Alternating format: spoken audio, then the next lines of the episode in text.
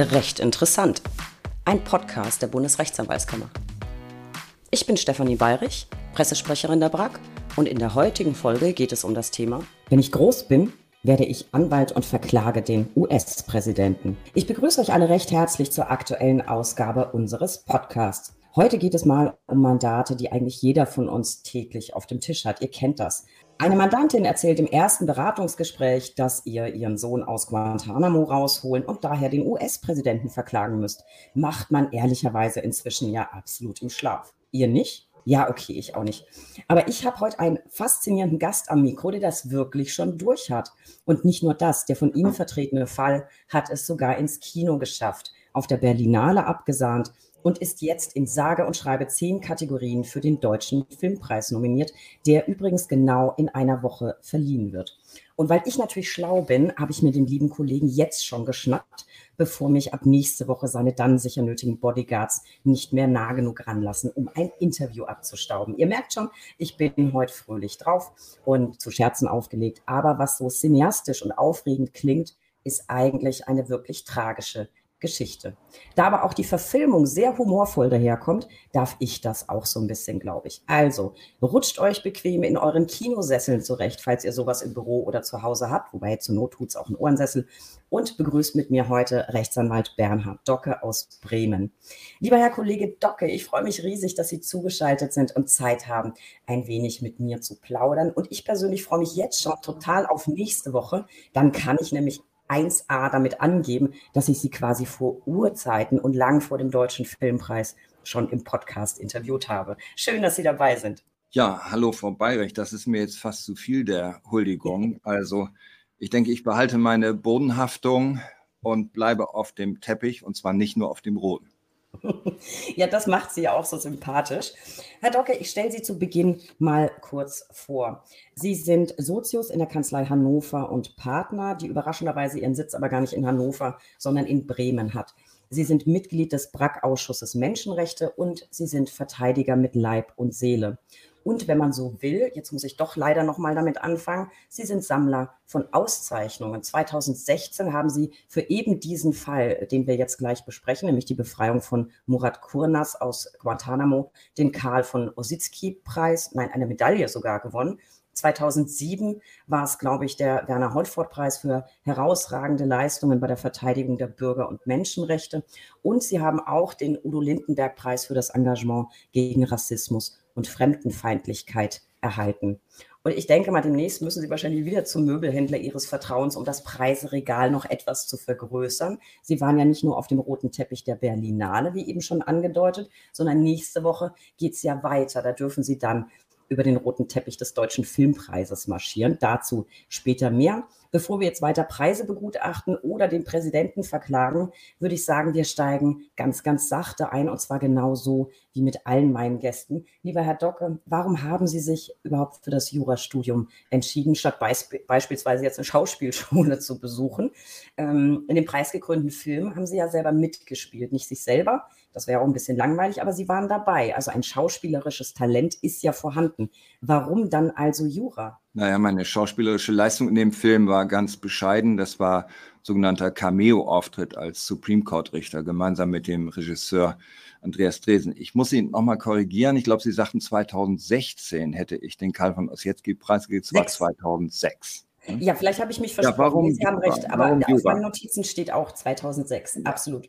Warum Jura? Also ähm, ich war als Schülervertreter und dann anschließend bei der Bundeswehr schon äh, ein widerspenstiger Geist, der Stress bei Behörden und Vorgesetzten ausgelöst hat. Und damals habe ich durch die Reibungen mit den Obrigkeiten den Eindruck gewonnen, wenn man die Regeln kennt, ist das ein ungemeiner Kompetenzgewinn. Dazu kam dann nach der Bundeswehr eben die Fragestellung, was studiert man? Und da war die Bremer Juristenausbildung, damals ein Reformstudiengang, sehr attraktiv. Es gab eine Theorie-Praxis-Integration, man konnte sich spezialisieren. Es gab eine sozialwissenschaftliche Grundierung des Studiums. Das klang für mich alles gut und äh, dann habe ich diesen Beruf eben oder diese Ausbildung gewählt.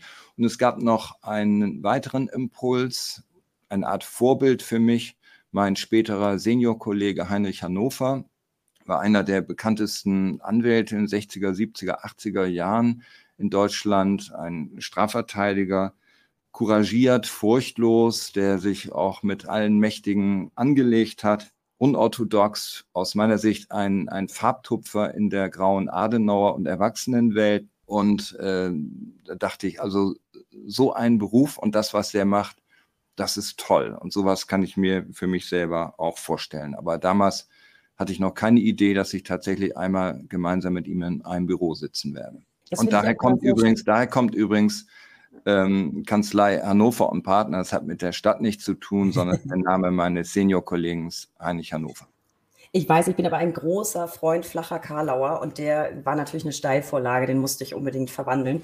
Herr Docker, ich finde es sehr schön, dass ich mal wieder jemanden am Mikro habe, der von Anfang an ganz sicher war, Jura ist das Richtige für mich. Wir haben hier die buntesten Geschichten, ähm, zum Teil am Tag vor dem letzten Einschreibetermin nachts geträumt, dass es Jura ist und dann einfach gemacht. Das ist natürlich jetzt genau das Gegenteil. War für Sie denn dann von Anfang an auch schon klar, dass es in Richtung Anwalt gehen wird? Falls nicht, wann, wann ist die Entscheidung gefallen und was hatte darauf dann maßgeblichen Einfluss auf Ihre Berufswahl? War das auch dann wieder der Herr Kollege Hannover? Ähm, ja, ich denke, ja, was anderes als Anwalt kam für mich eigentlich gar nicht in Frage. Also in den öffentlichen Dienst, äh, das war für mich irgendwie zu langweilig und irgendwie war das eine Herausforderung, äh, Anwalt zu sein, sich durchzusetzen auf dem schwierigen Rechtsmarkt und da irgendwie eine eigene Marke zu setzen.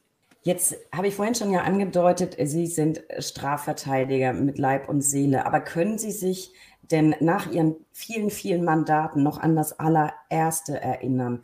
War das auch schon eine Strafverteidigung und worum ging es? Also selbstverständlich im Rahmen der anwaltlichen Verschwiegenheitspflicht. Ähm, die Spezialisierung aufs Strafrecht erfolgte erst später. Ich habe nach dem Studium 1983 mit zwei Freunden ein Anwaltsbüro gegründet und wir sind ähm, Anfang 89 mit dem Büro äh, von Dr. Heinrich Hannover fusioniert und ab dem Zeitpunkt habe ich mich dann auf Strafrecht spezialisiert. Und der erste Fall in unserem Büro äh, ja, das war ganz lustig. Wir hatten eine Eröffnungsfeier für das Büro und eine entsprechende große Praxisanzeige in der hier örtlichen Tageszeitung. Und diese Anzeige erschien in der Rubrik Gartenbedarf. Und das war dann quasi der erste Fall, den wir hatten, gegen diese Zeitung vorzugehen. Ähm, aber wir haben uns dann relativ schnell ähm, eine Nische gesucht, mit der wir dann auch äh, beruflich und fachlich und wirtschaftlich überleben konnten nämlich das war die äh, Auseinandersetzung um sogenannte sittenwidrige Ratenkreditverträge. Wir haben dann also eine Vielzahl von Banken verklagt und äh, Konsumenten, die Ratenkredite aufgenommen haben, in finanzieller Not aus finanziellen Nöten versucht zu befreien. Weil das hat ja schon wieder was Gartenbedarf, ne? Egal wie tief Ihre Ansprüche verbuddelt sind, wir holen sie für Sie wieder raus. Da hätte man ja glatt eine Werbekampagne draus machen können. Auf jeden Fall eine zauberhafte Geschichte und ich kann gut verstehen, dass man das nicht vergessen hat. Herr Docke, ich glaube, ich kenne die Antwort auf die Frage. Ich möchte sie aber trotzdem stellen. Nach allem, was Sie schon bearbeitet haben, sind Sie auch heute noch mit ganzem Herzen Anwalt und was lieben Sie am meisten an Ihrem Beruf? Ja, unbedingt. Also es ist Passion geworden und was ich liebe, ist die Unabhängigkeit, die wechselnden Themenfelder, mit denen man sich auseinandersetzt. Man kommt eigentlich so einen Querschnitt der Gesellschaft und des Innenlebens, des Funktionierens einer Gesellschaft geliefert. Und es ist der Versuch, in einem kleinen Mikrobereich für ein Stück weit Gerechtigkeit zu sorgen und mit dem Handwerkszeug, was wir haben, Gerichte vor einem Fehlurteil zu bewahren. Ich finde, das haben Sie sehr schön zusammengefasst und die meisten Kollegen und Kolleginnen äußern sich in diese Richtung. So Mandate hatten Sie ja wirklich schon unzählige, aber es ist völlig klar, der Titel hat es verraten.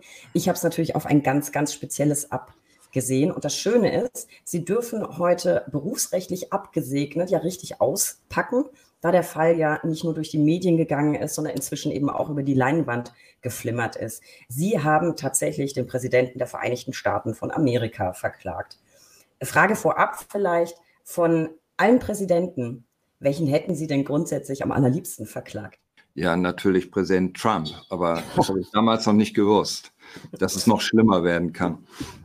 Ich hatte auf diese Antwort gehofft, aber man weiß ja nie. So, im konkreten Fall ging es aber ja nicht um Trump, sondern um George W. Bush. Herr Docke, ganz ehrlich, wie zum Henker kommt man an so ein Mandat? Ich gehe davon aus, Sie wurden jetzt nicht über eBay Kleinanzeigen gesucht, äh, so nach dem Motto Anwalt für Klage gegen US-Präsidenten gesucht. Und ich gehe davon aus, dass ein, ein solches Mandat auch jetzt nicht über Laufkundschaft in die Kanzlei hereingeweht wird. Wie kam sie an diesen fetten, fetten Fall? Ich habe eine Idee aus dem Film. Da kommen, wir kommen ja noch auf den Film. Im Film hat die Mutter sie ja einfach angeblich über das Telefonbuch gesucht.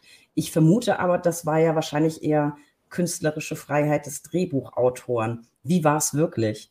Ja, das ist tatsächlich künstlerische Freiheit. Der Film ist nah an der Realität, aber es gibt natürlich ein paar Geschichten, die so nicht gewesen sind, sondern es war halt anders. Ähm, es war so, dass Frau Konatz äh, zu mir gekommen ist. Also der Sohn konnte ja nicht, er saß ja in Isolation in Guantanamo, aber die Mutter hat sich drum gekümmert und sie hatte sich erkundigt, nachdem sie von Pontius zu Pilatus geschickt wurde und keiner ihr helfen konnte oder wollte, hat sie sich bei Journalisten und anderen Anwälten erkundigt, wer so einen Fall machen könnte. Und da lief die Empfehlung, in meine Richtung. Und der Hintergrund ist vermutlich zum einen, dass ich auf Strafrecht spezialisiert bin, zum anderen, dass ich aber auch mit den USA verschiedene Berührungspunkte hatte. Ähm, ich kam gerade, als äh, Mutter Konatz ins Büro stiefelte, ohne Termin, genau wie es im Film gezeigt wird, ähm, aus den USA zurück und habe als Expert Witness in einem äh, Mordfall in Florida ausgesagt. Es ging um ähm, um deutsches Recht, deutsches äh, Prozessrecht und die Frage, ob eine deutsche äh, Vorverurteilung in den USA als sogenannte Prior Felony genutzt werden kann für die Strafverschärfung von lebenslänglich auf Todesstrafe. Ähm, ich habe einen Teil meiner Ausbildung in New York gemacht und aus der Zeit an, an der UNO eben Einblick ins internationale Recht zum einen und amerikanische Recht zum anderen bekommen und das hat mir natürlich geholfen, dann äh, mit so einem Fall klarzukommen. Das Ausgangsproblem war natürlich, ähm, äh, Bush hatte einen künstlichen rechtsfreien Raum geschaffen. Und da ist man als Jurist ja eigentlich, so blöd das klingt, überqualifiziert. Man studiert sechs Jahre und äh, bekommt dann die Mitteilung, ähm, dass das alles geschrottet ist, weil wir mit dem rechtsfreien Raum äh, konfrontiert sind das war natürlich eine extreme Schwierigkeit. Am Anfang standen wir also völlig allein da. Keiner hat uns geholfen.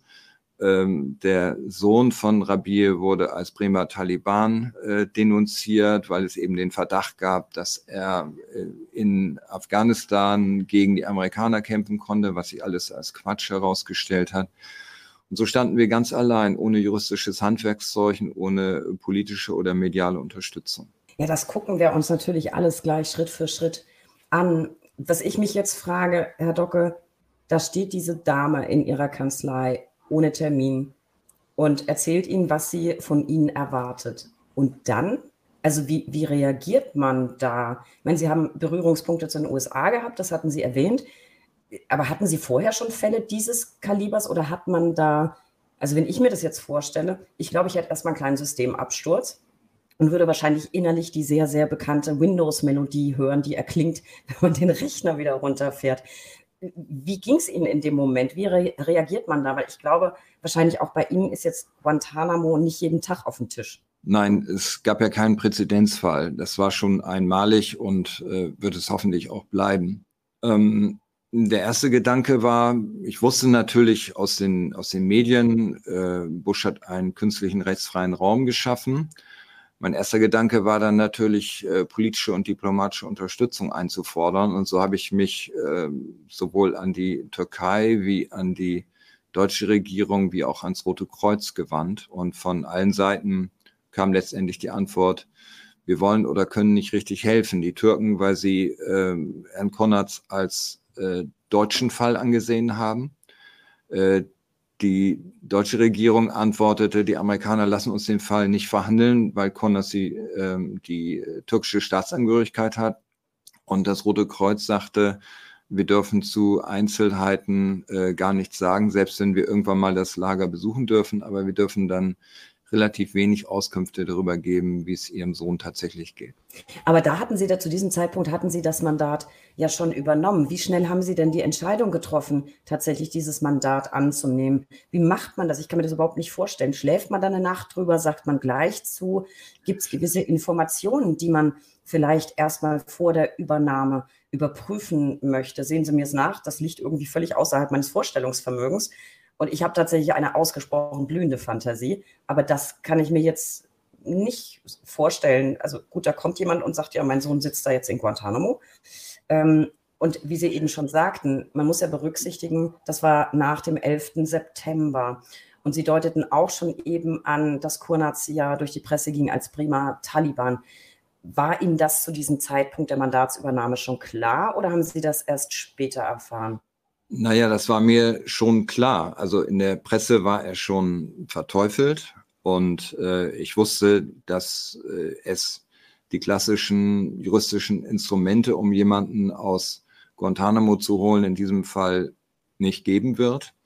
Aber ich habe keinen Moment drüber nachgedacht, äh, den Fall zu übernehmen oder nicht. Ähm, es ist einfach so, dass das, was der amerikanische Präsident hier bietet, im 21. Jahrhundert den Stecker des Rechtsstaats zu schicken und Menschen rechtskulturell auf die Stufe des Mittelalters zurückzubeamen und sie zu Vogelfreien zu erklären, die man sogar foltern darf, denen man nicht nur alle Rechte verwehrt, sondern die man foltern darf. Das ist eine maximale Provokation. Und das war für mich natürlich Ansporn, in, in dieser Angelegenheit zu helfen, wie auch immer wie lange sich das dann hinzog, wie kompliziert das war und welche ähm, unfreiwilligen Abenteuer wir alle zu bestehen hatten, da hat man in dem Moment ja überhaupt keine Vorstellung. Und äh, wenn ich aber heute nochmal drüber nachdenke, äh, wenn mir nochmal so ein Fall angetragen werden wollte, wenn ich alles nochmal wiederholen könnte, würde ich auch sofort sagen, ich mache das. Also keine Sekunde gezögert, äh, sehr bemerkenswert. Nein. Vielleicht mal so für alle, die diesen Fall jetzt nicht mehr präsent haben. Was genau wurde Kurnatz eigentlich vorgeworfen? Gab es einen sehr klaren, konkreten Tatvorwurf? Nein, den gab es nicht. Es gab einen diffusen Verdacht, ein, ein Gerücht. Ähm, er machte sich dadurch verdächtig, dass er kurz nach 9-11, drei Wochen später, nach Pakistan gereist ist mit der Idee, dort verschiedene Moscheen zu besuchen. Er hatte vorher in der Türkei geheiratet, eine gläubige Muslima, und wollte sie dann nach Deutschland holen und sich ein Stück weit intensiver mit der Religion beschäftigen. Eine Schnapsidee zur damaligen Zeit, dorthin zu fahren. Man muss zu seiner Entschuldigung allerdings sagen, dass die amerikanische Invasion in Afghanistan erst Tage später, nachdem Konrad schon in Pakistan war, erfolgte. Und äh, allein die Tatsache, dass er ohne Erlaubnis seiner Eltern weg ist, also er war 19 und dass er eben äh, in Bremen zu Moscheen ging und dass er in Pakistan Moscheen besuchen wollte, hat ihn verdächtig gemacht, äh, möglicherweise über die Grenze von Pakistan nach Afghanistan zu gehen und dort äh, gegen amerikanische äh, Truppen zu kämpfen. Das war der Verdacht, den hier die Staatsanwaltschaft anfangs hegte. Es gab also ein Ermittlungsverfahren in Bremen. Er ist dann, wie wir sehr viel später erst erfahren haben, in Pakistan von pakistanischer Polizei festgenommen worden auf dem Rückweg zum Flughafen. Er hatte Geschenke eingekauft, wollte zurückfliegen nach Deutschland. Damals gab es ähm, den äh, amerikanische Flugblätter, die per Hubschrauber teilweise abgeworfen wurden in Pakistan mit der Auslobung von Kopfgeldern. Alle diejenigen, die äh, mögliche Terrorverdächtige an die Amerikaner melden oder übergeben, bekommen entsprechende äh, Dollar äh, ausgezahlt. In diesem Fall soll es so gewesen sein, dass äh, Konatz bei einer Kontrolle des Busses verdachtsunabhängig von der pakistanischen Polizei festgenommen wurde und dann als äh, willkommene Gelegenheit angesehen wurde, äh, ein paar Dollar zu verdienen. Etwa 3000 sollen die bekommen haben. Und Konrads ist dann über die Grenze nach Afghanistan an, amerikanische, äh, an die amerikanische Armee verkauft worden. So kam er in das Räderwerk. Ich meine, gut, das mag eine Schnapsidee gewesen sein, zu der Zeit dort jetzt hinzureisen. Aber als Verdacht finde ich das ja schon spektakulär. Also das ausreichen zu lassen, Moscheen zu besuchen und nach Pakistan zu reisen. Ähm, aber gut, es, es, regt natürlich dann die Bevölkerung wohl nachvollziehbar an, einfach Hinz und Kunst zu melden bei 3000 Euro Kopfgeld. Also dass das funktioniert, ähm, was ja. die Anzahl der Festgenommenen an, anbelangt, das ist nicht ganz unverständlich. Ähm, aber das ist ja, das ist ja harter Tobak, das ist ja ein starkes Stück. Ja, also über 90 Prozent derjenigen, die in Guantanamo gelandet sind, sind gar nicht von amerikanischer Seite festgenommen, sondern ihnen zugeführt worden. Und die Amerikaner haben ja gerade mit Guantanamo ein System geschaffen, ohne jede, in Anführungsstrichen, Qualitätskontrolle. Wer wird uns jetzt untergeschoben für ein paar Dollar mehr? Und wer ist veritabler Tatverdächtiger? Das ist das Problem gewesen. Man wird in ein System eingecheckt, in dem es keine äh, Differenzierung gibt, äh, ist jemand tatsächlich verdächtig, ja oder nein, weil es eben in Guantanamo keine Richter gibt. Also halten wir fest, eigentlich kein konkreter Tatvorwurf, es waren eher hm, auffällige Reisepläne. Das äh, finde ich ja schon mal bemerkenswert. Ja, das haben hat ihn verdächtig gemacht und äh, wir haben dann eben wesentlich später erfahren, dass die Amerikaner schnell mitbekommen haben, dass äh, Konrads tatsächlich ungefährlich ist. Aber da, da kommen wir vielleicht gleich noch drauf. Da kommen wir bestimmt gleich noch zu. Also ich habe jetzt schon tausend Fragen. Nur, wie kam es denn dazu, dass Kurnatz zu dem Zeitpunkt, zu dem Sie das Mandat übernommen haben, schon als Bremer Taliban gehandelt wurde in der Presse? Wurde das einfach übernommen? Also woher kam diese Information? Naja, die Information äh, ist hier durch die äh, Zeitung mit den vier großen Buchstaben in Bremen geprägt mhm. worden. Und das ist dann so als, also als negatives Tattoo oder als Brandzeichen übernommen worden von, von anderen Medien. Und äh, das war einfach eine Reaktion darauf, dass die Staatsanwaltschaft Bremen ein Ermittlungsverfahren einleitete, weil man sich eben verdächtig machte. Damals war es ja so, dass nach 9-11 die deutschen Behörden äh, übernervös gewesen sind, was äh, solche Geschichten angeht. Wir wissen ja, dass 9-11 maßgeblich aus äh, Hamburg, von der Hamburger Zelle äh, vorbereitet wurde. Und die Deutschen waren natürlich, die deutschen Behörden, mächtig unter Druck zu gucken, äh, gibt es hier weitere äh, Terrornester und, ähm, und dann ist man halt jedem Verdacht mit besonderer Intensität nachgegangen. Klar, vielleicht die Zuhörer, die mit der Geschichte nicht so vertraut sind, um das mal zu erläutern. Konatz hatte ja die türkische Staatsangehörigkeit, hatte aber ja, hatte er schon einen Aufenthaltstitel für Deutschland oder lief das? Ja, ja, natürlich. Der ist hier geboren ja? und hat immer hier gelebt. Der ist hier zur Schule gegangen, Ausbildung gemacht und so weiter. Genau, seine ganze Familie, seine Eltern, seine Brüder, seine Geschwister, alle, alle leben in Bremen. Genau, um das eben zu erklären, warum auch die in Deutschland die Staatsanwaltschaft ermittelt hat.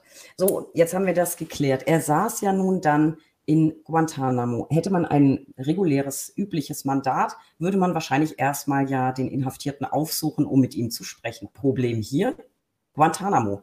Äh, da huscht man ja jetzt nicht einfach mal so vorbei was macht man denn? Sie sagten selber, es ist ein rechtsfreier Raum. Ja, und nun? Also wo, woher hatten Sie überhaupt gesicherte Informationen, wenn Sie die denn hatten, dass er sich da wirklich aufhält? Und was haben Sie dann gemacht? Man kann ja nicht einfach mit dem in Kontakt treten. Nein, den Kontakt gab es leider nicht. Ähm, es ist so gewesen, dass irgendwann mal äh, Post kam aus, äh, aus Guantanamo an die Eltern, dass er nicht, wo er ist, sondern dass es ihm gut geht und dass er nichts gemacht hat.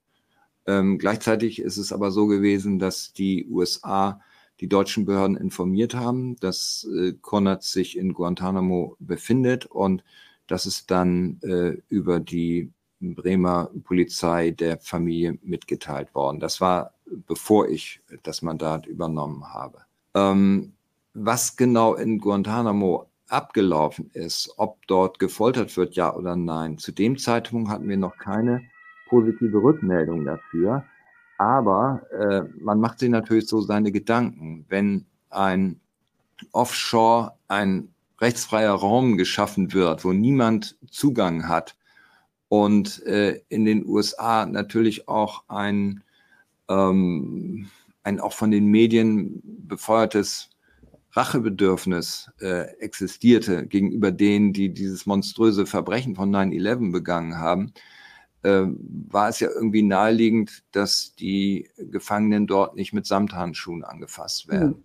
Die Information, dass sie tatsächlich gefoltert wurden und werden, ähm, die bekamen wir erst später, nachdem die ersten Leute aus Guantanamo freigelassen wurden und von Konatz bekamen wir sie erst, als wir über die Supreme Court-Entscheidung dann äh, Zugang zu den Mandanten in Guantanamo bekommen haben.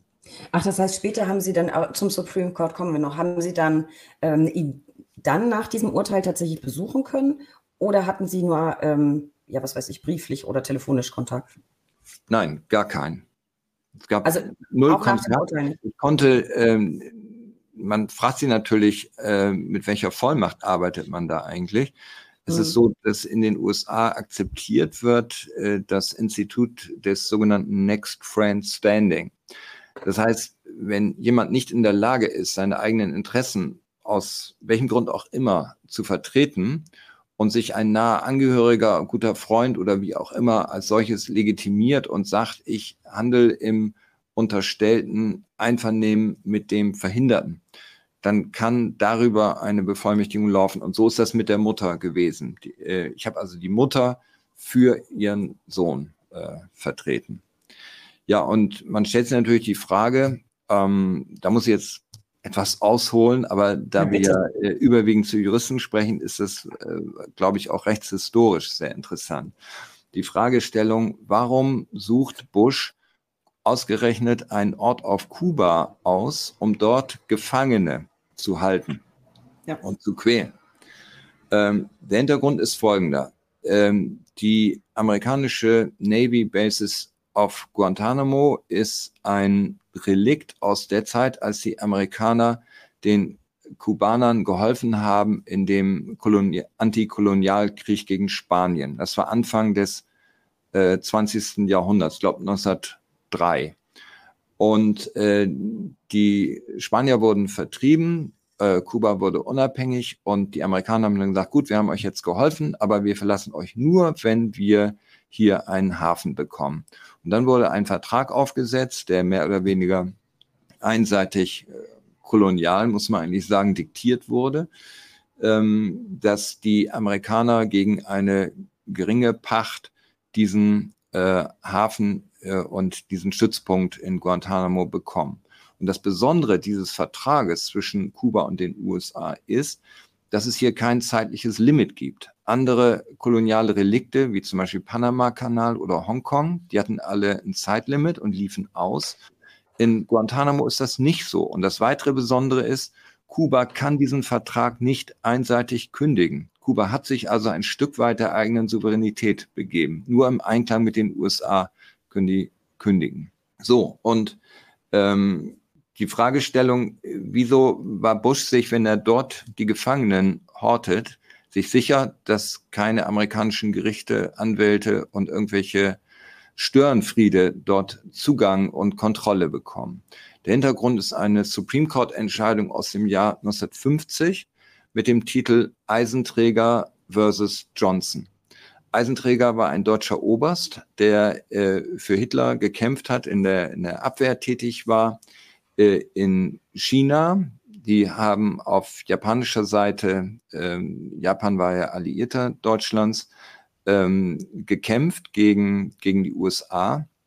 Und äh, nach dem 8. Mai 45 hat diese deutsche Einheit unter Leitung von Eisenträger entgegen der Kapitulation Deutschlands gegen Japan, äh, gegen die USA weitergekämpft auf japanischer Seite. Und das lässt das Kriegsrecht ja nicht zu. Bis zur Kapitulation ist äh, es so, wenn Soldat aus dem Land A Soldat aus dem Land B tötet, dass es äh, gewollt ist, genauso wie, wie andersrum, und man kriegt noch einen Orden dafür angehängt. Ab der Kapitulation ist es ein Verbrechen. Und diese Leute haben also ohne den Schutz des Kriegsrechts auf japanischer Seite weitergekämpft, sind dann nach der japanischen Kapitulation von Amerikanern festgenommen worden, vor ein Kriegsgericht in äh, Shanghai gestellt worden und zu teilweise hohen Haftstrafen verurteilt worden, sind dann deportiert worden von dort nach Bayern, das war damals die amerikanisch besetzte Zone, und dort ähm, haben sie dann von dort aus der Haft in Deutschland amerikanische Anwälte beauftragt, um über das amerikanische Rechtssystem feststellen zu lassen, dass die Verurteilungen ungültig sind, weil diese Militärtribunale nicht rechtsstaatlichen Prinzipien entsprachen. Und diese, diese Rechtsstreitigkeiten sind durch die amerikanischen Instanzen gegangen bis letztendlich zum Supreme Court. Und im Jahr 1950 hat der Supreme Court entschieden, und das ist quasi der, der rechtliche Obersatz für Guantanamo, dass Ausländer sich im Ausland nicht auf die amerikanische Verfassung berufen dürfen. Das heißt, es sind nur Ausländer in Guantanamo aus 43 verschiedenen Ländern war das so. Und ähm, sie befinden sich außerhalb des amerikanischen Territoriums, nämlich in Guantanamo auf Kuba sodass Bush sich sicher wähnte, unsere Gerichte sind nicht zuständig und wir lassen auch keine Anwälte, Journalisten und sonst wie dorthin. Das ist der Hintergrund für Guantanamo. Und unsere Aufgabe war es jetzt, einen Weg zu finden, um diese ähm, Rechtlosigkeit äh, aufzuheben. Und irgendwann war eben klar, es gibt nur den Weg gegen dieses Präzedenzurteil aus dem Jahr 1950 vorzugehen und doch eine Zuständigkeit des amerikanischen Justizsystems für Guantanamo zu erreichen. Ah, jetzt, das ist aber ein extrem spannender historischer Exkurs. Und ich kann mir nicht vorstellen, dass das seinerzeit vom Supreme Court so intendiert war, dieser Leitsatz. Ja gut, das weiß man nicht, was sie alles im Hinterkopf hatten. Ähm, aber wir haben ja dann gesehen durch die dann kommende Entscheidung, äh, dass es da gewissen Korrektur- oder Erklärungsbedarf gab. Ja, ganz offensichtlich. Extrem, extrem spannend. Vielleicht noch mal einen Schritt zurück ähm, zum Supreme Court kommen wir gleich nochmal. Das finde ich nämlich auch spektakulär. Sie deuteten vorhin an, Sie haben versucht, Unterstützung zu bekommen in der, in der Politik. Ich hätte tatsächlich überhaupt nicht gewusst, wo ich ansetzen soll. Mir wäre wahrscheinlich auch eingefallen, ja, irgendwie mal Bundesregierung anklopfen. Äh, was genau haben Sie denn zuerst veranlasst? Weil Sie ja sagten, Türkei haben Sie Kontakt aufgenommen, Sie haben in Deutschland Kontakt aufgenommen zur, zur Regierung. Klar, Guantanamo. Wen genau haben Sie mit welchem Anliegen kontaktiert und was waren so ein bisschen, bisschen ausführlicher als vorhin die Reaktionen? Weil Sie, ich habe es so wahrgenommen, als hätte man Sie ja regierungsseitig in Deutschland wirklich total im Stich gelassen.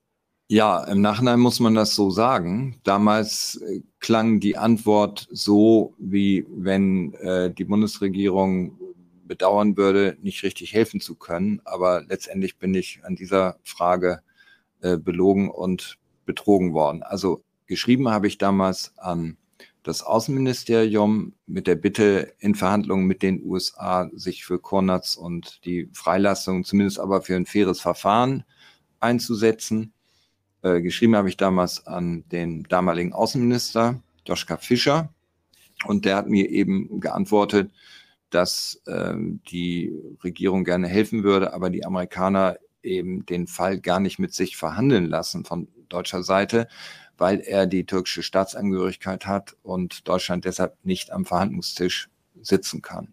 Ähm, und in der Türkei, die haben eben, wie ich vorhin schon angedeutet habe, gesagt, äh, tut uns furchtbar leid. Also das, das Motto war, was hat der für unser Land getan, dass wir uns jetzt für ihn einsetzen wollen? Der hat keinen Militärdienst bei uns gemacht, der hat immer in Deutschland gelebt, er ist in Deutschland geboren, der hat außer dem Pass gar keine Bindung äh, zur Türkei. Also sehen wir das als äh, deutschen Fall an. Insofern ist Konrads auch in eine Art äh, Diploma diplomatisches Bermuda-Dreieck zwischen USA, Türkei und Deutschland gefallen. Keiner fühlte sich richtig verantwortlich, beziehungsweise hat mir angedeutet, äh, dass man das so sieht.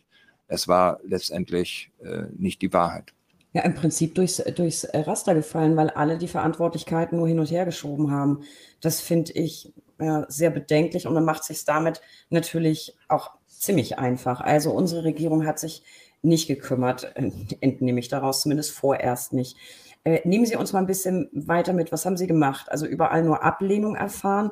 Wie ging es dann weiter? Wahrscheinlich war ja nicht sofort klar, Juti, dann verklage ich jetzt den Busch. Wie, wie entwickelt sich sowas? Wie schnell ja, war klar, wie Sie weiter wir vorgehen? wir haben Kontakt aufgenommen zu amerikanischen Bürgerrechtsorganisationen und die haben sich auch an, an uns gewandt. Wir hatten Kontakt zu äh, einer britischen Guantanamo Human Rights Commission unter der Führung in Anführungsstrichen von Vanessa Redgrave und ihrem Bruder Corin Redgrave. Äh, wir kriegten da also ein Stück weit äh, Unterstützung äh, und im, in der Auseinandersetzung mit den amerikanischen Bürgerrechtsorganisationen und den für diese arbeitenden Anwälte äh, war dann klar, es gibt eigentlich nur den Weg, ähm, vor amerikanischen Gerichten zu klagen, dass dieser Präzedenzfall Eisenträger nicht bedeutet, dass die Leute in Guantanamo äh, komplett rechtlos sein können. Und ähm, es gab dann eine Klage, die beim äh, in der untersten Instanz beim äh, Federal District Court begonnen wurde. Die Entscheidung war negativ, fast muss man sagen erwartungsgemäß. Äh, man berief sich auf Eisenträger und sagt, es gibt keine äh, Zuständigkeit der US-Justiz. Ähm, der Court of Appeals in Washington sah das genauso, hat ähnlich entschieden. Und dann war die spannende Frage, es wurde dann äh, Rechtsmittel eingelegt zum Supreme Court und dann hat der Supreme Court verlauten lassen, Ende 2003, dass sie zu diesem Fall etwas entscheiden wollen. Wenn der Supreme Court ähm, äh, sagt, er möchte dazu was entscheiden, dann gibt es zumindest innerhalb des Supreme Courts einen Dissens über die Rechtsfrage, nämlich ob Eisenträger Guantanamo aus dem Justizsystem exkludiert, ja oder nein. Und wir haben uns dann, äh, wurde eine Sammelklage gemacht, die zum Supreme Court ging. Der haben wir uns dann angeschlossen. Also ich muss es generell sagen, jetzt bei diesem ganzen Heldenstatus, der mir jetzt hier angedient wird, äh, vielen Dank. Aber es ist natürlich eine kollektive Arbeit gewesen. Und die maßgeblichen äh, Initiatoren und die, und die Köpfe in dieser Sache waren natürlich die, die sich mit dem amerikanischen Rechtssystem deutlich besser auskennen als ich. Und das sind die Anwälte gewesen, die vor allen Dingen für Center for Constitutional Rights in New York gearbeitet haben. Wir haben uns dieser Klage angeschlossen und dann gab es im April 2004 äh, die mündliche Verhandlung und Ende Juni, am 28. Juni 2004 hat der Supreme Court dann entschieden. Äh, die Argumente, die wir vorgebracht haben, waren folgende. In Guantanamo haben die Gefangenen keinerlei Rechte, keinerlei Verfahren, nicht mal ein Militärgerichtsverfahren gehabt, im Gegensatz zu Eisenträger.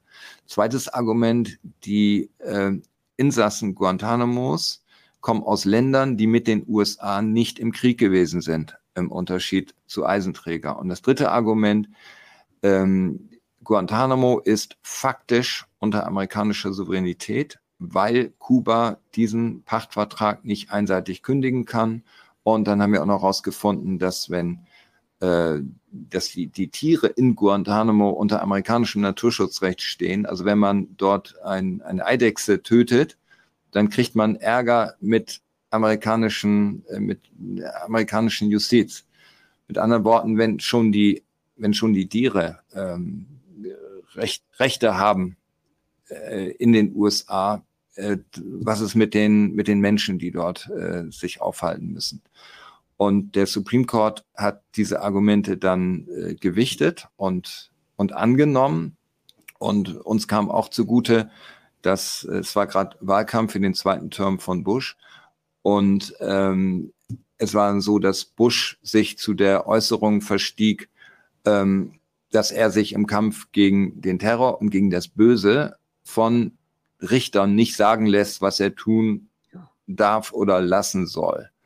Und das war natürlich Gift für die sich als Götter in Schwarz empfundenen Supreme Court Richter, die dann der Auffassung waren, okay, wenn wir das jetzt durchgehen lassen, dann ist das wie eine Selbstaufgabe. Dann haben wir unsere Aufgabe als, äh, als dritte Gewalt nicht wahrgenommen. Das ist das Ende der Checks and Balances. Und das führte dann dazu, dass wir eine 6 zu 3 Mehrheit für unser Anliegen bekommen haben. Wie groß, ich bin, äh, ich höre ganz gebannt zu, Herr Docke, wie großartig ist das denn? Also ich glaube, dieses Statement ja, des Präsidenten. Das hat auf jeden Fall dazu geführt, dass der Pressesprecher, ich kann mich da sehr gut reinversetzen, dass der Pressesprecher einen Herzinfarkt bekommen hat. Das war ja äußerst unklug. Äh, ja. Gut für Sie, aber auf jeden Fall unklug. Würde ich das mit der Echse nicht sowieso schon wissen, hätte ich jetzt gedacht, Sie veräppeln mich weil das kann ja wirklich nicht wahr. Und das war wirklich, ich wusste aber tatsächlich nicht, dass sie das auch vorgebracht haben. Ich wusste nur, dass dem so ist. Also ich ähm, bin mir jetzt nicht mehr sicher, ob das in den, in den Klagschriften drin war. Ich weiß es nur, dass es quasi als Garnitur noch oben drauf gesetzt wurde. Vielleicht äh, ist es auch nur dann in den Medien gewesen. Also das weiß ich nicht mehr genau. Aber, aber es ist auf jeden Fall, Fall äh, auf jeden Fall ein schönes Bild. Unbedingt und so abstrus, so was Abstruses kann sich wirklich nur das Leben ausdenken. Das glaubt ja kein Mensch. Ähm, und sie, ich finde, sie stellen ihr Licht so ein bisschen unter, unter den Scheffel. Ja, vom Supreme Court war es so eine Sammelklage, aber den ersten Teil des Weges sind sie ja nun mal alleine gegangen. Vielleicht mal, damit man das zeitlich so ein bisschen einordnen kann. Sie fingen ja erstinstanzlich an, also ganz unten. Wie lange hat es denn gedauert von der ersten Besprechung mit der Mutter von Kurnas bis zur Einreichung der ersten Klage? Nee, wir sind, äh, wir sind eingestiegen, ähm, nachdem der Supreme Court gesagt hat, dass er was dazu sagen will. Da waren die Hoffnungen groß, dass das Ganze auch was bringt. Und da sind wir dann mit den amerikanischen Bürgerrechtsorganisationen zusammengegangen und haben dann gesagt, okay, wir machen eine gemeinsame Sammelklage, da kommt ihr noch mit dazu. Ja, und der Mutter habe ich das natürlich alles erklärt, aber die Mutter kann natürlich noch viel weniger nachvollziehen als, mhm. äh, als ich, äh, was da drüben äh, zum Erfolg führen kann. Äh, und die Mutter hat das natürlich äh, interessiert äh, alles mitgemacht, aber ähm, war natürlich auch die ganze Zeit ein Stück weit verzweifelt, weil das alles unglaublich lange gedauert hat. Und dieses Warten, Warten, Warten, ohne dass irgendwas passiert, das ist natürlich für eine Mutter äh, ein, ein maximales Leiden. Ich glaube, das kann man sich gar nicht, gar nicht richtig vorstellen, äh, wie das ist, wenn das eigene Kind irgendwo äh, vermutlich unter Folter sitzt. Die positive Bestätigung dafür bekamen wir ja erst dann, als mein amerikanischer Kollege Baher Asmi Zugang in Guantanamo bekam nach dem Supreme Court Urteil. Genau, aber wie lange hat es denn gedauert bis zum Beginn des ersten Prozesses, also bis zum Beginn des ersten Prozesses Ab, also, dem, ab der ersten Besprechung mit der Mutter, damit man sich das mal so zeitlich ein bisschen vorstellen kann.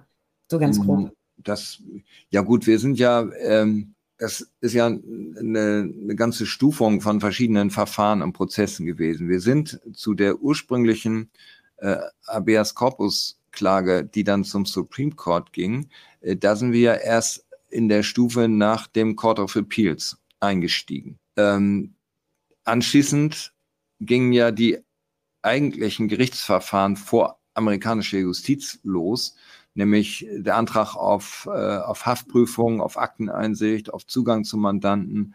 Das erfolgte direkt in der Woche nach der Supreme Court Entscheidung. Da, ähm, ich habe mich dann mit meinem Kollegen Baher Asmi abgestimmt darüber und dann gab es ja diverse Verfahren, die wir noch in den USA hatten. Ähm, das große Problem ist gewesen, dass der Supreme Court nicht gesagt hat, in welcher Form, in welcher Art und Weise und vor welchen Instanzen gerichtliche Überprüfungen für die mögliche Schuld oder Nichtschuld von Guantanamo-Insassen stattfinden soll. Und äh, Bush versuchte dann die, äh, wir, den, den Effekt der Supreme Court-Entscheidung zu unterlaufen, indem er in Guantanamo Militärtribunale äh, installierte, wo der Verteidiger in Anführungsstrichen, der, der Ankläger und der Richter alle in Uniform saßen. Die waren alle in einer äh, Chain of Command miteinander verbunden. Und da kann man sich ja vorstellen, was bei rausgekommen ist. Die sind mehr oder weniger alle für, äh, für gefährlich äh, und als feindliche mhm. Kämpfer bezeichnet worden. Während Bush das in Guantanamo äh, installierte, haben wir vor den amerikanischen Zivilgerichten geklagt und der Federal District Court in Washington, Richterin Green ist das gewesen, hat Ende Januar 2005 dann äh, auch für unseren Fall entschieden und gesagt, dass Konrads ein Musterbeispiel für die äh, Unfairness und Dysfunktionalität der, äh, der, ähm, mal, der, der Arbeit des Pentagon wäre, weil das Entlassungsmaterial, was ihr vorliegt, äh, nicht berücksichtigt worden wäre und Konrad zu Unrecht als feindlicher Kämpfer bezeichnet worden wäre. Und sie hat mehr oder weniger gesagt, dass äh, wenn ein amerikanischer äh, Richter diese Verdachts- und Beweismomente, die gegen Kornatz vorgebracht wurden, vorgelegt gekriegt hätte, dass er keinen Haftbefehl erlassen hätte. Äh, diese Entscheidung ist dann äh, wiederum nicht in, äh, sag mal, konnte nicht vollstreckt werden, also auch in Richtung einer möglichen Haftentlassung, weil Bush dagegen Rechtsmittel einlegte und auch erreichte, dass die Wirkungen des Urteils erstmal eingefroren wurden bis die äh, Berufungsinstanz darüber ähm, entschieden hat. Und ähm, während das Verfahren beim Court of Appeals bei der Berufungsinstanz hing, hat die äh, Bush-Regierung mit ihrer politischen Mehrheit im Kongress ein Gesetz verabschieden lassen, äh, wonach äh, sogenannte feindliche Kämpfer nicht das Recht haben, vor amerikanischen Gerichten zu klagen. Damit wurde unser mühsam erstrittenen Rechtsweg in den USA rückwirkend äh, der Stecker gezogen und äh, sogar für die anhängigen Fälle wurde rückwirkend die Zuständigkeit entzogen, mit der Folge, dass die Verfahren kollabierten. Und dann gab es wieder einen Rechtsstreit, der in unterster Instanz begonnen wurde gegen dieses neue Gesetz. Und äh, der Supreme Court hat dann äh, zwei Jahre später entschieden, dass dieses Gesetz eben äh, nicht verfassungsgemäß ist. Und das führte also dazu, dass wir so ein eine Ping-Pong-Spiel vor der amerikanischen Justiz hatten, dass letztendlich die Entscheidungen, die wir errungen haben, äh, nicht effektiv wurden. Aber trotzdem war es so, dass der Rechtsweg, den wir beschritten hatten, und die Erfolge, die wir beim Supreme Court hatten, eine unglaublich äh, gute, positive Wirkung für uns hatten. Zum einen hatten wir Zugang zum Mandanten das erste Mal. Zum Zweiten kriegten wir dadurch auch dann diese teilweise bizarren und absonderlichen Vorwürfe mit und konnten uns damit auseinandersetzen.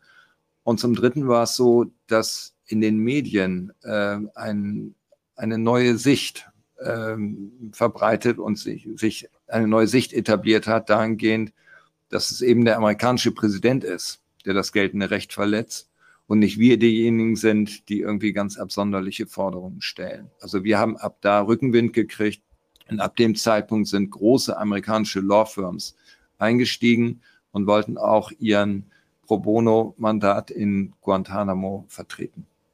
Ach, Pro Bono, dann, das ist ja ganz spannend, weil das wäre tatsächlich auch eine Frage gewesen. Hm, ich meine, ihr habt nicht wirklich viel Ahnung von amerikanischen Prozessen. Also die Ideen, die ich dazu habe, die stammen alle aus den Serien Boston Legal und Suits. Hm, man kriegt da aber ja immer wieder äh, präsentiert, dass alles sehr, sehr teuer ist. Und da hätte sich mich, mir jetzt auch die Frage gestellt, wie denn die Mutter die, die finanziellen Mittel aufgebracht hat. Wenn das auch in, in den USA pro bono gelaufen ist, war das mit Sicherheit ja eine, eine wirtschaftliche Entlastung. Nur ja, da, da muss ich einfach nochmal ein Lob aussprechen für die amerikanischen äh, Bürgerrechtsorganisationen, die ja eine unglaublich tolle Hilfe gewesen sind, die äh, professionell erstklassige Arbeit geleistet haben und äh, die diese ganzen Verfahren über Spenden finanziert haben. Also Familie Kornatz hätte das natürlich nie bezahlen können. So, jetzt muss ich aber noch mal fragen, hm, wie war das denn dann vom Supreme Court? Also ich glaube, in den USA muss man ja sowieso eine Partnerkanzlei vor Ort hinzuziehen. Sie haben ja sowieso sehr gute Kontakte. Sind Sie dann aber jeweils hingeflogen? Ja, wir waren bei der Supreme Court Verhandlung dabei. Das war, wenn ich mich rechne, sind am 20. April 2004. Und es wird in dem Film ja auch äh, gezeigt. Ähm, es war so, dass wir uns also die Sammelkläger von einem ehemaligen Richter haben vertreten lassen vor dem Supreme Court. Äh, wenn ich mich recht entsinne, war es auch ein Republikaner, weil wir wollten eben versuchen, äh, dem, dem Supreme Court so, so wenig wie möglich Ansatzpunkte und Argumente gegen uns zu liefern. Und ähm, die Verhandlung läuft so ab, also es gibt eine Stunde, 30 Minuten hat der Klägervertreter, 30 Minuten hat der Beklagtenvertreter. Wir hatten auf unserer Seite also äh, Judge, ehemaliger Judge Gibbons und die äh, amerikanische Regierung wurde gegen, äh, durch den Generalstaatsanwalt äh, vertreten. Und die Richter kamen rein, alles stand natürlich und alles äh, setzt sich dann hin. Der Vorsitzende eröffnet die Verhandlung und gibt dann äh, Judge Gibbons, also unserem Vertreter, das Wort. Äh, der beginnt zu sprechen, der hat noch nicht anderthalb Minuten geredet und dann wird er barsch unterbrochen. Und dann läuft das Verfahren so ab, dass er äh, durch die Richter mehr oder weniger examiniert wird. Alle mhm. stellen Fragen, alle versuchen irgendwie in ihn einzudringen, versuchen irgendwie, ähm, also man hatte jedenfalls den Eindruck, es ist sehr aggressiv, eine, äh, eine Stimmung, die ich äh, aus unseren Gerichtssälen äh, so nicht kenne. Es ist fast respektlos, der Umgang. Und äh, ich war regelrecht geschockt über diese Art von, von Rechtskultur. Und dann äh, als Judge Gibbons, der sich auch in dieser Befragung dann gut gehalten hat, äh, endete, kam also der amerikanische Generalstaatsanwalt und was mich dann beruhigte, war, dass man mit dem genauso rüpelhaft umgegangen ist. Also insofern war das jetzt nicht irgendwie eine Voreinstellung äh, gegen uns und unser Anliegen, sondern es ist allgemein so, dass die Richter sich dort eben als die Größten empfinden und das auch jeden spüren lassen. Aber dabei waren sie doch so super schlau. Ich meine, das war ja schon Richter. Da hätte man ja vielleicht hoffen und vermuten können, naja, es ist, ein, es ist eigentlich ein Kollege. Vielleicht wird da nicht so draufgehauen. Das war dann aber wohl doch der Fall. Ich finde es sehr spannend, weil das ja tatsächlich ein Klischee ist, dass immer in, oder nicht immer, aber in vielen Filmen, in denen eben Szenen im Gerichtssaal spielen, genauso propagiert wird. Finde ich sehr interessant, dass das tatsächlich so ja. zu finden scheint. Ich habe ja eine ganze Reihe äh, Verfahren in den USA erlebt. Also äh, das ist schon was Besonderes, was anderes gewesen als in anderen Gerichtssälen. Ich habe ich hab nur gehört, ich habe damit ja tatsächlich nichts am Hut, dass das häufig, äh, wenn es um Aussetzung von Todesstrafen geht, dass also in diesen Verfahren auch immer so ganz, ganz extrem äh, gängelnd, examinierend, belehrend, unterbrechend. Äh, ob das stimmt, weiß ich nicht. Ist auch nur cineastisches Wissen. Mhm. Also letzten Endes ist Kurnas ja freigekommen. Was hat denn dann den Ausschlag gegeben? War es das Supreme Court? Ähm, was ist da am Ende abgelaufen? Ich also, weiß es natürlich, aber die Zuhörer wollen es ja auch wissen. Ja, also ab der Supreme Court-Entscheidung hatten wir für unser Anliegen ein Stück weit äh, mehr Unterstützung, mehr Rückenwind, sowohl in den Medien als auch nach und nach in der, in der Politik. Ähm, es war dann so, dass, ähm, jetzt muss ich, ja, ich spule mal eben ein bisschen vor, bevor ich dann nochmal zurückgehe. Ähm, Im Herbst äh, 2005 äh, gab es ja Bundestagswahlen. Angela Merkel ist gewählt worden und ich saß dann im, äh, im Dezember 2005 unter anderem mit dem Innenminister Wolfgang Schäuble bei Sabine Christiansen und in dieser Sendung hat er zugegeben, dass äh, entgegen der Aussage von Fischer, dass äh, Deutschland gar nichts machen kann, Deutschland äh, von den Amerikanern äh, hingehalten wird, weil er eben die türkische Staatsangehörigkeit hat, dass deutsche ähm, äh, Beamte vom Bundesamt für Verfassungsschutz und BND Konatz 2002 im Herbst besucht und befragt haben. Davon wusste Ach. ich bislang nichts. Und das hat mich natürlich sehr hellhörig gemacht. Es gab mal im Spiegel eine entsprechende Meldung. Ich hatte daraufhin diese Ämter angeschrieben und die haben gesagt, wir können dazu keine Auskunft geben. Schäuble hat erstmals eingeräumt, dass die Regierung also an dem Fall dran ist.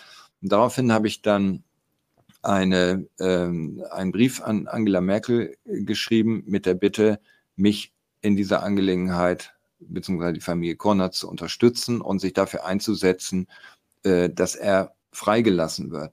Ein weiterer Hintergrund war, dass äh, Deutschland, die ja, äh, wie es ja behauptete, in dem Fall nichts tun zu können. Konatz die, äh, Deutsch, die, die Aufenthaltsrechte in Deutschland entzogen hat, mit dem schäbigen Argument, er sei ja länger als sechs Monate außerhalb Deutschlands gewesen und hätte keinen Verlängerungsantrag gestellt. Also Paragraph 44 Ausländergesetz damals ähm, gibt es den Entzug der Aufenthalts- und damit der Rückkehrrechte. Deutschland versucht den Fall damit juristisch zu entsorgen. Dagegen haben wir geklagt und gesagt, natürlich war das nicht seine freiwillige Entscheidung. Das war kein All-Inclusive Bacardi-Feeling-Urlaub auf Kuba, sondern er ist mehr oder weniger gekidnappt, entführt und dort widerrechtlich festgehalten worden. Er hatte keine Chance, äh, von dort aus die Ausländerbehörde in Bremen zu kontaktieren und seine Aufenthaltserlaubnis zu verlängern. Das Verwaltungsgericht hat uns Recht gegeben. Und als ich Merkel geschrieben habe, war also klar, Kornatz darf nach Deutschland zurückkehren, weil die Aufenthaltsrechte nicht entzogen sind. Und mit dem Argument, Deutschland war dran an ihm, wie Schäuble bestätigte, und er darf wieder zurückkommen. Verwaltungsgericht Bremen habe ich Merkel angeschrieben mit der Bitte um Hilfe und sie hat postwendend geantwortet und gesagt, das will sie auch tun. Und sie ist dann im Januar 2006 zu Präsident Bush zum Antrittsbesuch geflogen und neben vielen anderen Themen hat sie dann den Fall Konrads auf den Tisch gelegt und gesagt, so hier, den Jungen wollen wir jetzt wieder haben. Und so gab es dann ab da deutsch-amerikanische Verhandlungen über die Freilassung. Die haben dann noch acht Monate gedauert. Er ist erst am 24. Äh, August 2006 freigelassen, nach Rammstein ausgeflogen worden.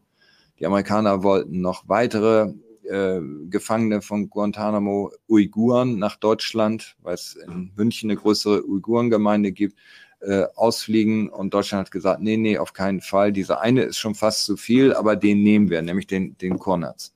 Und äh, ja, im August 2006 ist er dann gekommen. Und in der Zeit der Freilassung haben wir dann Informationen bekommen, die für mich atemberaubend waren, nämlich die Information, dass Deutschland von Anfang an an dem Fall mit den Amerikanern zusammengearbeitet hat. Deshalb auch der Besuch der beiden Beamten äh, auf oder der drei Beamten auf Guantanamo und dass die mit der Einschätzung nach Deutschland zurückgekommen sind, nachdem sie zwei Tage mit Konrads gesprochen haben.